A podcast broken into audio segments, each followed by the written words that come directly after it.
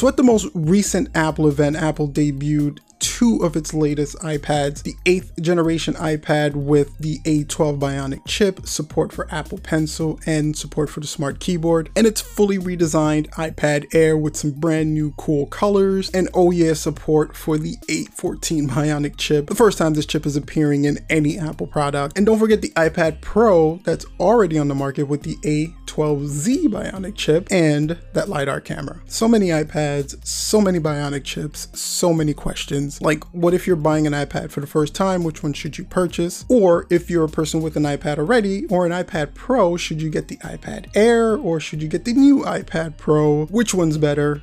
We're going to try to answer all that and declutter all this information just a little bit in this video. So without further ado, let's just get started. Now, one of the first things I'll say is that the cool thing about Apple is no matter which iPad you purchase, you're still going to be rocking the iPad OS. So you're still getting the same based software experience. The only really difference is going to be the hardware experience between these three different iPads. It really is just a budget, middle, and an advanced version of the iPad. So there's a spectrum here and you just kind of have to find out where you you fit in within that spectrum. So just like any other piece of technology, when you go to purchase an iPad, it's what you're going to do with it that matters. So with that said, let's start off with the budget version of the iPad. Still going to run you over $300, but it, it's still a really low cost option that still offers some really cool features as well. But like I said, the 8th generation iPad that was debuted starts retailing at about $329 for the Wi-Fi option and $459 for the Wi-Fi and cellular option. The design itself is very familiar. If you've seen an iPad, you know what this 8th gen iPad looks like. Apple didn't go crazy with a redesign on this. They kind of just stuck with what works. You get that basic home touch ID button with the screen, 10.2 inch display that's enclosed within the bezels of this iPad itself. Still looks very familiar, still looks old school. But even with the old school look and the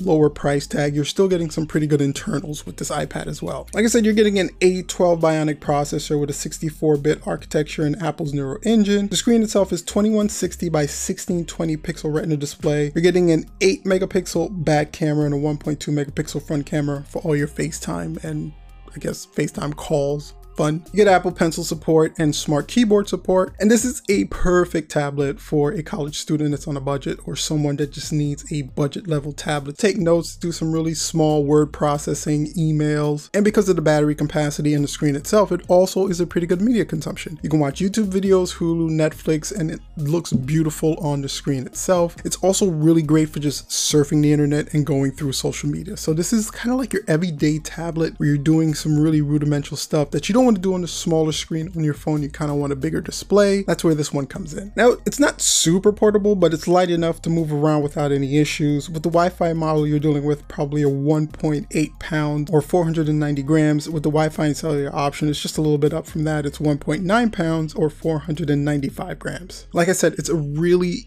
good entry level tablet if you haven't purchased an iPad before, or if you have another tablet and you're getting into iPads for the first time, or if you have an older iPad that you don't really do too much on, this is a perfect replacement for that. It's going to be a little bit faster and still not break the bank. Where the biggest confusion seems to be coming in is between the iPad Pro and the iPad Air. And the reason for that confusion is that Apple, with the iPad Air, put their latest and greatest chip in the A14 Bionic. The chip is not in any other Apple product as of yet. And it's supposed to be the chips that's going to be in the brand new iPhones that haven't been debuted yet. So when people look at that versus the iPad Pros that were already on the market with the A12Z Bionic chip, they tend to think that the Air is a little bit more powerful than the Z. But we're to go through some of the specifications of both of these tablets and show you where the Pro differentiates itself from the Air. So one of the first things you'll see about the Air is it basically looks exactly like the iPad Pro. I think they just took those frames and models and went all in with the Air redesign with some awesome new colors added to it. You're dealing with a 10.9 inch display. It's also just a slight thicker than the iPad Pros themselves. When I say slightly thicker, it, you're dealing with millimeters here. The Air is 1.24 inches or 6.1 millimeters versus the Pro that's 1.23 inches or 5.9 millimeters. So it really is just a smidge thicker than the iPad Pros. Now, the cool thing is you do get support for the second gen Apple Pencil, charges the exact same way with the magnet on top. You get a USB type C connection, which is always great. And like I said, it's the first Apple device that's gonna have the A14 Bionic chip with the five nanometer processor and the tons and tons of transistors that Apple talked about in the keynote event. And this is again where the confusion pops in. But if you dig a little bit deeper, you'll realize that processor versus processor, you're dealing with a CPU that only has about six cores versus eight cores in the iPad Pro, and the GPU in the iPad Air is only four cores versus again eight cores in the iPad Pro. So you're basically doubling your GPU power if you were to go with an iPad Pro. And that double graphics power really comes into play when you're doing graphically intensive things. And it also helps the overall responsiveness on the iPad Pros themselves. And that's where you also get into some of the other differences between the Air and the Pro. One being that the iPad Air doesn't have Face ID. It has Touch ID that's integrated with into the power button, which can be a positive for some people and a negative for some. The Pros are also a little bit brighter with 600 nits versus 500 nits in the iPad Air. And with the iPad Pros, you're also having that adaptive frame rate technology within the screen that goes up to 120 hertz or 120 frames per second versus a 60 frames per second on the iPad Air. So you're getting a lot more smoother fluid motion on the iPad Pro. And again, that really comes in handy when you're using that Apple Pencil. The Apple Pencil really depends on the GPU and CPU and the screen itself to make sure that latency between the time you write something on the screen and the time it actually appears on the screen to be fluid,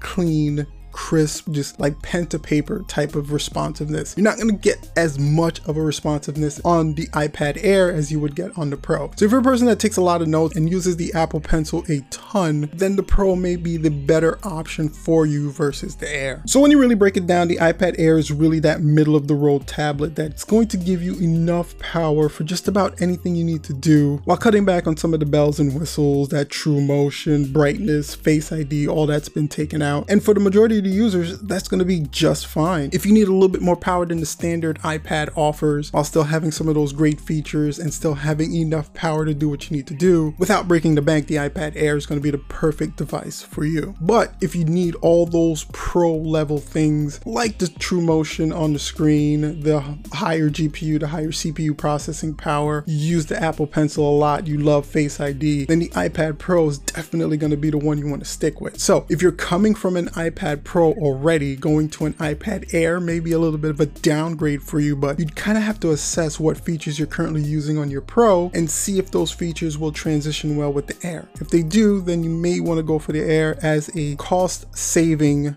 without getting rid of too much power. But if you really use every single inch of your iPad Pro, then going to the Air may be a little bit wanting for you. And also don't forget when new devices hit the market, the old devices kind of get a really good price point. So if you're upgrading from a regular iPad and you do want an iPad Pro, try looking at the second gen iPad Pros. They're still available on the market and you can get them at a really good price discount nowadays. Anyways guys, I hope this kind of clears up the confusion just a little bit on the iPad Pros, iPad Airs, and 8th generation iPads that are available. They're all really good devices. Again, just kind of evaluate evaluate them for what they do, what you need them to do, and then your choice will never be the wrong choice because you're buying something based on your needs. Anyway, guys, let me know what you think about Apple's brand new suite of iPads in the comment section down below. Which one are you looking into? Which one did you already purchase? Which one are you thinking of purchasing? Comment in the comment section down below this video. And while you're down there, if you enjoyed the video, you know what to do. Go ahead and hit that like button, that subscribe button, and that bell for notification. The bell's actually pretty important because it's the only way you guys are to know when to release some cool, helpful content like this one. Until next time, guys. You can check out a video we did about the Apple Watch and that family setup option that kind of gives you the option to set up an Apple Watch without an iPhone. I'm going to put that video right on top there and underneath the bottom is going to be something that YouTube believes you'd enjoy watching. Guys, thanks so much again for checking out the video and as always, make sure to stay safe and until I see you next time,